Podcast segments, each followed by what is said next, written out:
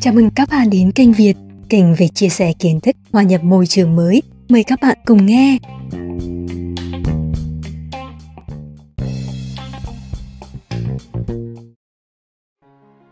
Nhật ký tuổi trẻ Phần 2 Sao tuổi trẻ ngắn thế nhỉ? Peer pressure hay còn gọi là áp lực đống trang lứa rất đáng sợ đối với tôi. Từ lâu, tôi đã luôn sợ thua kém người khác và tôi không thể ngừng so sánh bản thân với bạn bè đồng trang lứa. Tại sao người ta 22 tuổi đã có sổ tiết kiệm, còn tôi thì không? Tại sao người ta 22 tuổi đã mua được nhà, còn tôi mỗi cuối tháng vẫn hết sạch tiền? Hôm nay tôi có hẹn gặp một người bạn thân.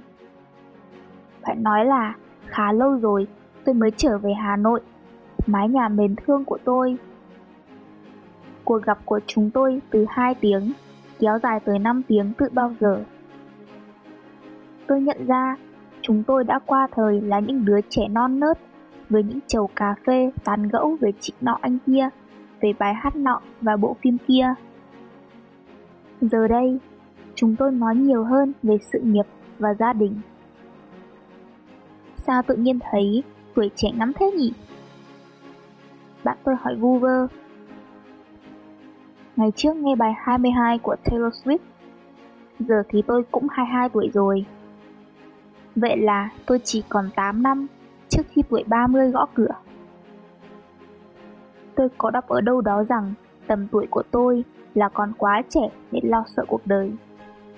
Đây phải là quãng thời gian lý tưởng để tận hưởng sự vô địch của hiện tại và tương lai vì chưa ai kỳ vọng vào một đứa trẻ 22 tuổi mua nhà lập gia đình hay chăm sóc bố mẹ cả.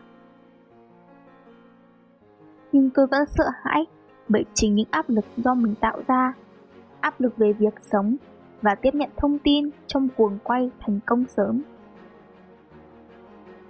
Thế kỷ 21 chứng kiến một thế hệ những người không chỉ thông minh, có giáo dục tốt, mà còn tham vọng thay đổi được thế giới ở độ tuổi còn rất trẻ. Mark Zuckerberg lập ra Facebook khi tròn 20 tuổi ở ký túc xá của Đại học Harvard. Nhà hoạt động môi trường Greta Thunberg, 16 tuổi, đã đến tận trụ sở Liên Hợp Quốc diễn thuyết và khiến những người quyền lực nhất thế giới nhớ mặt gọi tên. Malala Yousafzai nhận được giải Nobel Hòa Bình khi 17 tuổi vì những đóng góp cho giáo dục và quyền bình đẳng giới. Áp lực ấy làm tôi đôi khi sợ mạng xã hội Tôi vẫn luôn biết rằng người ta chỉ trưng bày những điều đẹp đẽ và đôi khi là không có thật lên các trang mạng xã hội. Nhưng việc nhìn thấy, quá nhiều những người trẻ có vẻ như thành công sớm, khiến tôi càng thấy lo sợ hơn về tương lai của mình. Trước khi bước vào giai đoạn học cách giảm thiểu thời gian dùng mạng xã hội, tôi đã chìm trong mớ cảm xúc đố kỵ và ghen ghét khi nhìn những tấm hình mà người khác chia sẻ về cuộc sống sung túc, thú vị và thành công của họ. Nhiều người bảo, điều này tốt mà. Áp lực về thành công giúp chúng ta nỗ lực hơn để đạt được những thứ chúng ta chưa bao giờ nghĩ đến. Điều này có đúng không? Ba năm trước, tôi từng cố gắng học ngày học đêm để xin học bổng. Tôi không quá hạnh phúc với việc học hành sống chết như thế, nhưng hai người bạn thân của tôi đều đạt được học bổng rồi tôi cũng đạt được điều tôi mong muốn, học bổng toàn phần tại ngôi trường tôi đang theo học. Nhưng sau đó thì sao? Tôi chẳng vui được lâu, vì tôi phải tìm một đối tượng khác để phấn đấu vượt qua họ. Nghĩ lại thấy, hồi đó tôi suy nghĩ độc hại thật. Lấy thành công của người khác làm chuẩn mực cho mình. Tôi vừa tự hạ thấp chính mình, vừa đánh giá người khác bằng những thứ bậc tôi tự vẽ ra.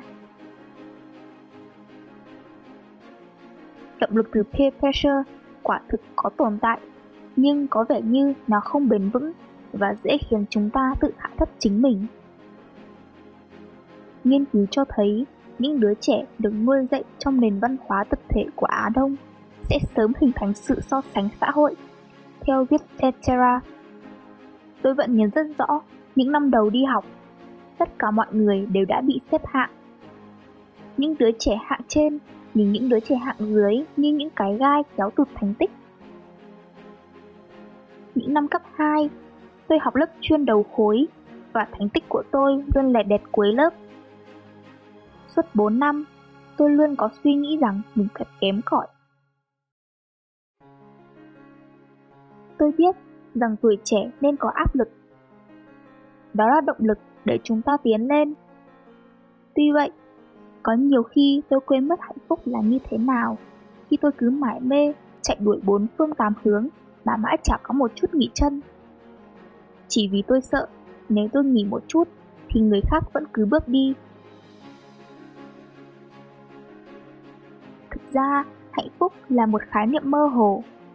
Mỗi người định nghĩa hạnh phúc theo một cách khác.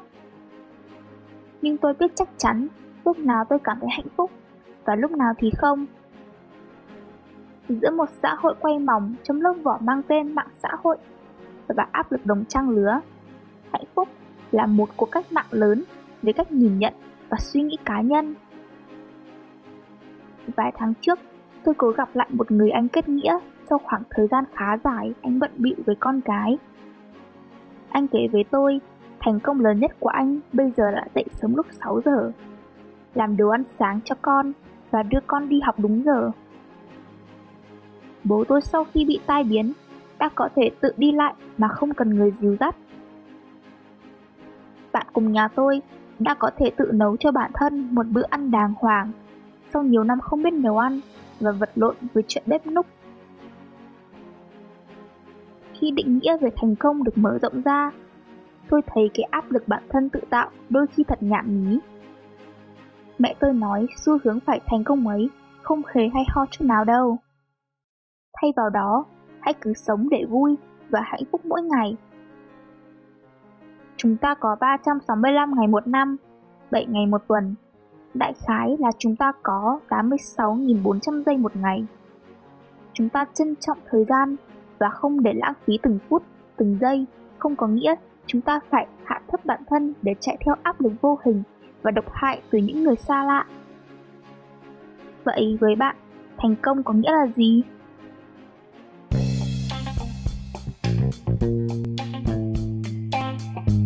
Xin cảm ơn các bạn đã lắng nghe. Hẹn gặp lại các bạn trong các bản phát sóng tiếp theo của kênh Việt. Hãy đăng ký kênh và chia sẻ với người thân, bạn bè của bạn nhé.